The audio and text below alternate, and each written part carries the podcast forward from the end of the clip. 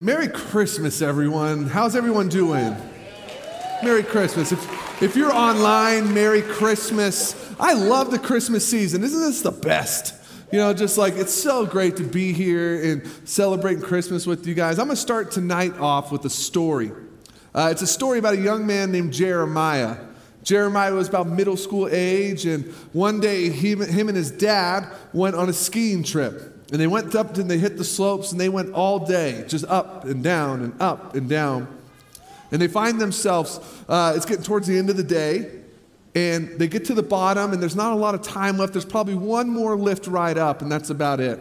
And Jeremiah looks over to his dad and says, Dad, can we go one more time? And of course, dad, having the greatest day he can have with his son, says, Yeah, let's do it. And they get up to the top, and they're really the last ones to go down. And as they get ready to go down, Jeremiah, the middle schooler, looks at his dad and says, Dad, I'm going to beat you down this hill. I mean, any competitive people in the house, any competitive dads, there's no way I'm letting that happen. I'm not letting my son beat me down the hill. So they start racing and they're taking off and they're flying down this hill. And then Jeremiah does something uh, out of the ordinary. He was so determined to win, he decides to take a shortcut. And he veers off the path and goes down to where his dad can't even see him. He drops off, he's going, and dad's just flying down the hill, hoping to beat his son to the bottom. And he gets to the bottom of this hill, and he won. His son's not there. Yay! Celebration. But after a little bit of time, a minute of celebration turns into three minutes, and then five minutes, and then he starts to question, Where's my son? The joy turned to some other feeling he starts to question, Where's my son? in 10 minutes and 15 minutes, and finally he's had enough. What he doesn't know is that Jeremiah went down a track that was uh, meant for expert riders. And he went down there when he wasn't supposed to, and he fell and broke his leg. And now he's stranded on the side of this hill, all alone with a broken leg. There's no moon out, there's no light at all, and he's just crying out to his dad for help, helpless in the moment. You know, it's, it's crazy when you think of stories like this. I bet you Jeremiah would have really loved having a flashlight with him in that moment. Would have really loved if the moon was bright that night in the sky. See, there's this thing about light that we never really appreciate it until it's not there. We never really appreciate light until we need it. And that's what we're going to be talking about tonight is this idea of light. And in John 8, verse 12, Jesus spoke to the people once more and said, I am the light of the world. If you follow me, you won't have to walk in darkness because you will have the light that leads to life. What does it mean when Jesus calls himself the light of the world? What does this mean? And I just want to put some context in here for you. When Jesus says this in John 8, it's just a couple verses earlier. He stands up for a woman that was caught in adultery that the, the town had brought before him to condemn her.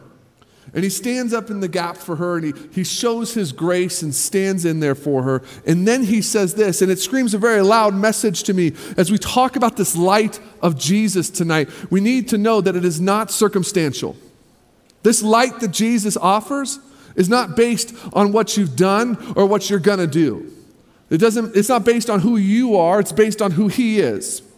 And this light cannot be, uh, we can't add anything to it. This light that Jesus is talking about, who He is in this moment, is not based on merit, but based on why He came.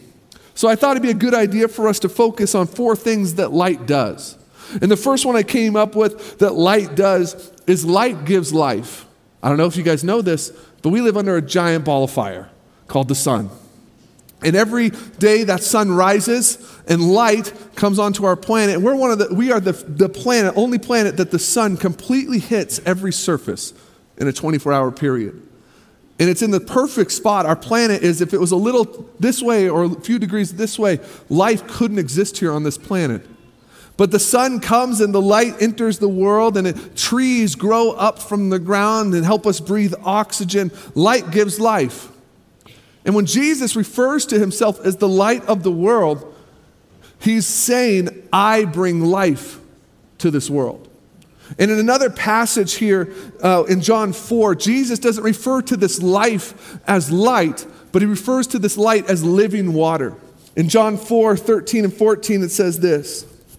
Anyone who drinks this water will soon become thirsty again. He's literally sitting at a well talking to someone.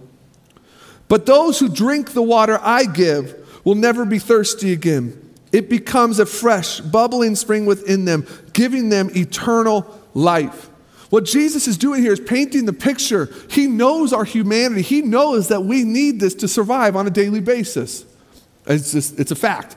If you don't drink this for multiple days, you won't be here very long. And we have to drink this. But what Jesus is talking about is this idea of eternal life. That this water, this living water that is Jesus, gives us the opportunity for eternal life. That we won't feel the sting of death. That we will have the opportunity, if we step into Jesus' light and live with Him and give Him our life, we have the opportunity to spend eternity with Him in heaven. That's what Jesus is talking about here. The next thing light does is light gives revelation. Light reveals things to us. Uh, if you have kids here, you know, try walking in your kid's room at dark at night with no lights on. Your feet are going to hurt really bad by the end of it. It's like a war zone in there. They put landmines everywhere. When you turn the light on, you can see those so you don't step on them. Light reveals things, it shows us what's there. And the first thing, one of the, the most important things that Jesus did when he came to earth, he came with a purpose to reveal the Father to us. He came to reveal God to us. And he says this in his word in John 14. Jesus told him, I am the way, the truth, and the life. No one can come to the Father except through me. I want to stop there for a second. And if you hear one thing tonight, hear this. When Jesus says these words, I am the way, I am the truth, and I am the light. No one comes to the Father except through me. He means every word. There is not multiple ways to heaven. There is not multiple ways to find salvation. There is not enough deeds you can do to cover the sin that we live in in this world.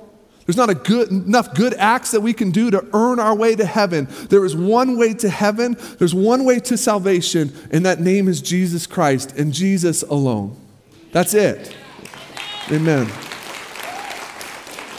As he continues to go here, he says, If you had really known me, you would know who my Father is.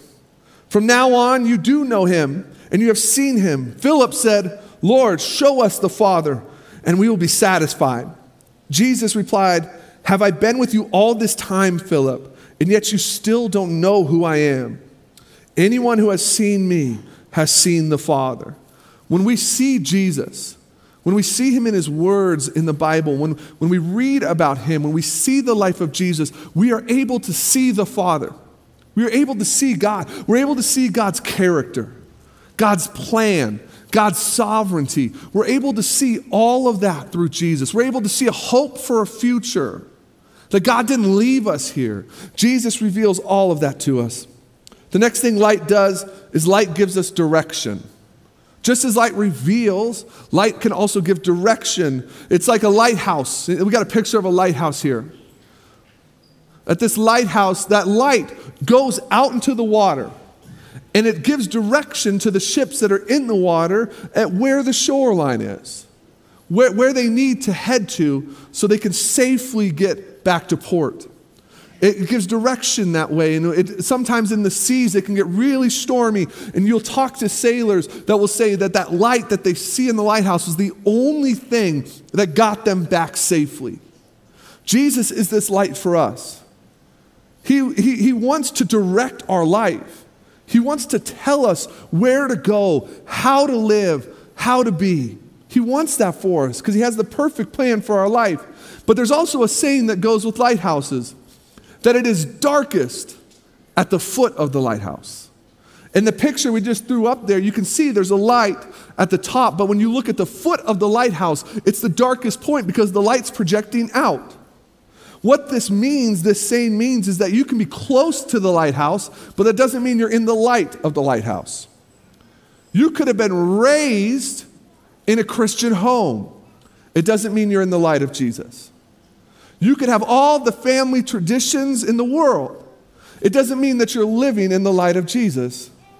You could come here and play all the right uh, games and say all the right words, but it doesn't mean that you're living in the light of Jesus. There, we have to individually step from the darkness of our life into this light that Jesus offers. We have to step into this gospel light that Jesus offers, and we have to sell out everything inside of us and say, Jesus, take everything. Take everything inside of me. I am giving you my life. I'm stepping into your light. The fourth thing that light does is light expels darkness. Light gets rid of darkness. When light enters something, darkness can't exist there.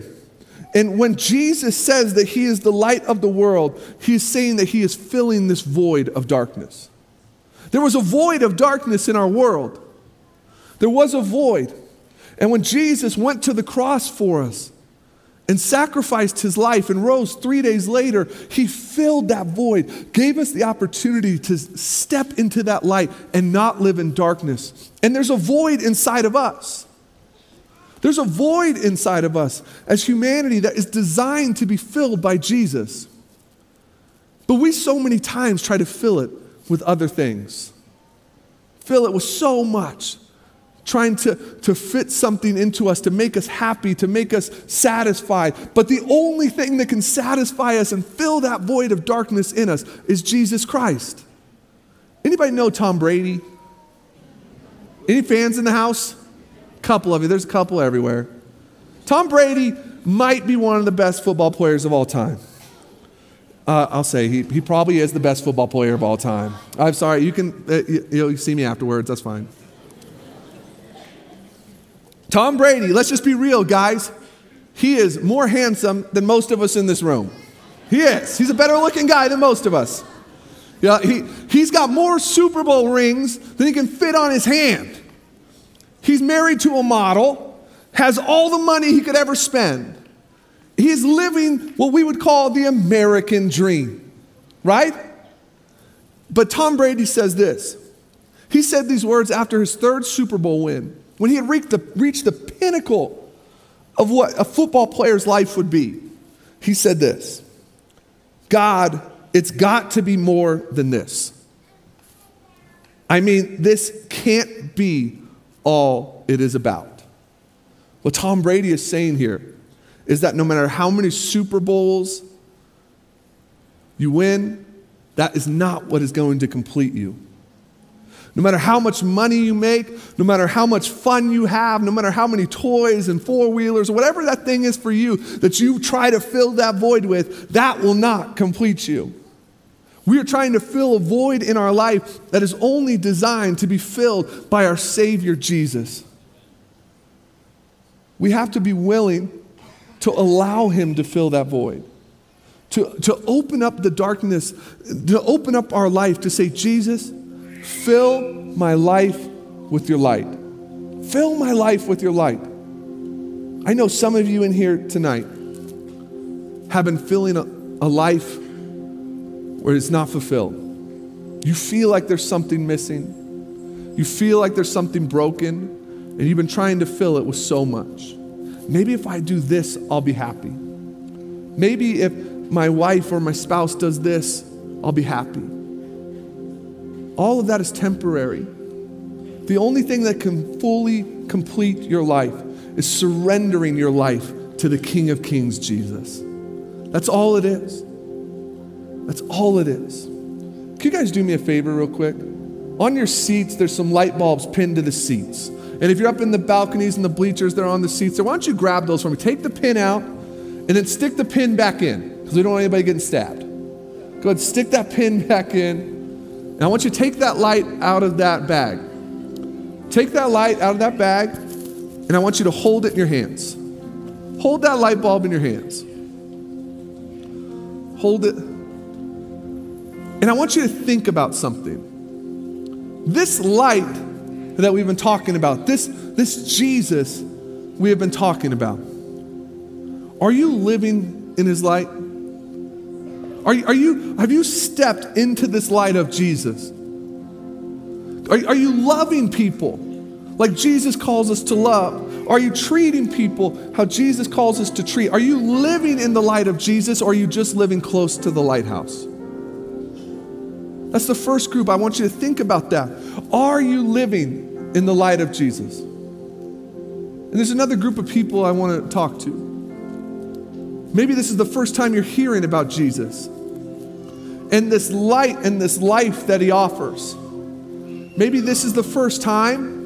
And as you're holding that light, I want you to ask yourself a question Am I filling this void in my life? Am I trying to fill it and it's not working? And is tonight the night that I'm willing to take that jump and ask Jesus to come into my life? To fill that void that was designed for Him to fill? To, to, jump into my life and forgive me of my mistakes and bring hope when I feel hopeless? To bring healing in my brokenness? It's tonight that night for you? And what I'm about to do is I'm about to pray. And I'm going to be praying some words, asking Jesus to come into my life, to, to enter my life and take everything and surrendering myself to Him. And as I pray this prayer, if you are ready to step into that light, to fill that void tonight, to, to step into this light of Jesus, I want you just to be praying this prayer in your heart. Praying this prayer in your heart talking to Jesus, allowing Him in. Let me pray for you. Father God, we praise you. Father, we pray right now a prayer of surrender. We surrender our heart to you, God. We ask you to fill this void, this darkness that we feel inside. Fill it with your light, God. Fill it with your hope. Fill it with your peace. We ask you to forgive us of our sins and our trespasses, God. We are laying our life down at your feet, surrendering to you. Surrendering to you, God. We ask you to be the king of our life, to rule over our life forever, Father. We give you all the glory in your holy name. Amen. Amen. And now I'm about to ask you to do something really bold. I know that there's people in here who just prayed that. Just prayed that prayer. But here's the greatest thing about the Christmas story is Jesus came as a baby, but he grew up. He grew up and he went to the cross. And he gave his life for you. He gave his life for you and for me taking that darkness, taking that death, taking the pain that we deserve. And he didn't do it in secret. He did it in the light of day when people mocked him and spit at him and condemned him as he carried his cross to Calvary. He did that for you. And I believe that if you start this faith journey off with a stand of commitment, with a stand of pride of this decision you've made to follow Jesus. If you started off boldly, when you face times in life where seasons are hard, where life feels hard, and everything feels like it's caving in on you, it will be easier to stand in those times because you started it boldly. Saying, I believe this. I'm standing in the light of Jesus. So I'm going to ask you to do something bold right now. And the whole church is going to cheer for you. Clap and cheer because the, the Word of God says that when one person comes to the Father, there is a celebration in heaven. And we're going to celebrate here. Amen? And so, what I want you to do right now is if you stepped into the light of Jesus tonight, if you asked Him to fill that void, I want you to stand to your feet right now, boldly and proudly. Amen. Amen. Amen. Amen. Come on. Amen. Amen. Amen. Wow. Wow. Stay standing. Stay standing. Come on, they're still coming. Come on. Come on. Make some noise like you mean it, church. Cheer them on. This is life changing. All right, stay standing for me. Stay standing. stay standing for me. All of you that just took this stand, you just made the greatest decision of your life. You just made the greatest decision of your life. Because from this point forward, you no longer have to fear death. You no longer have to live in shame because you are guaranteed and promised eternity with Jesus in heaven. Your life will never be the same from this moment. It will never be the same. This is the greatest thing you ever could have done. I'm so proud of all of you. Happy for you. Can't wait to go on this journey with you. Can we make some noise for him one more time? Thanks. Gosh. I'm trying not to get emotional here. There's just so many people standing. So many eternities changed. You guys can grab a seat. Thank you. Thank you. Man.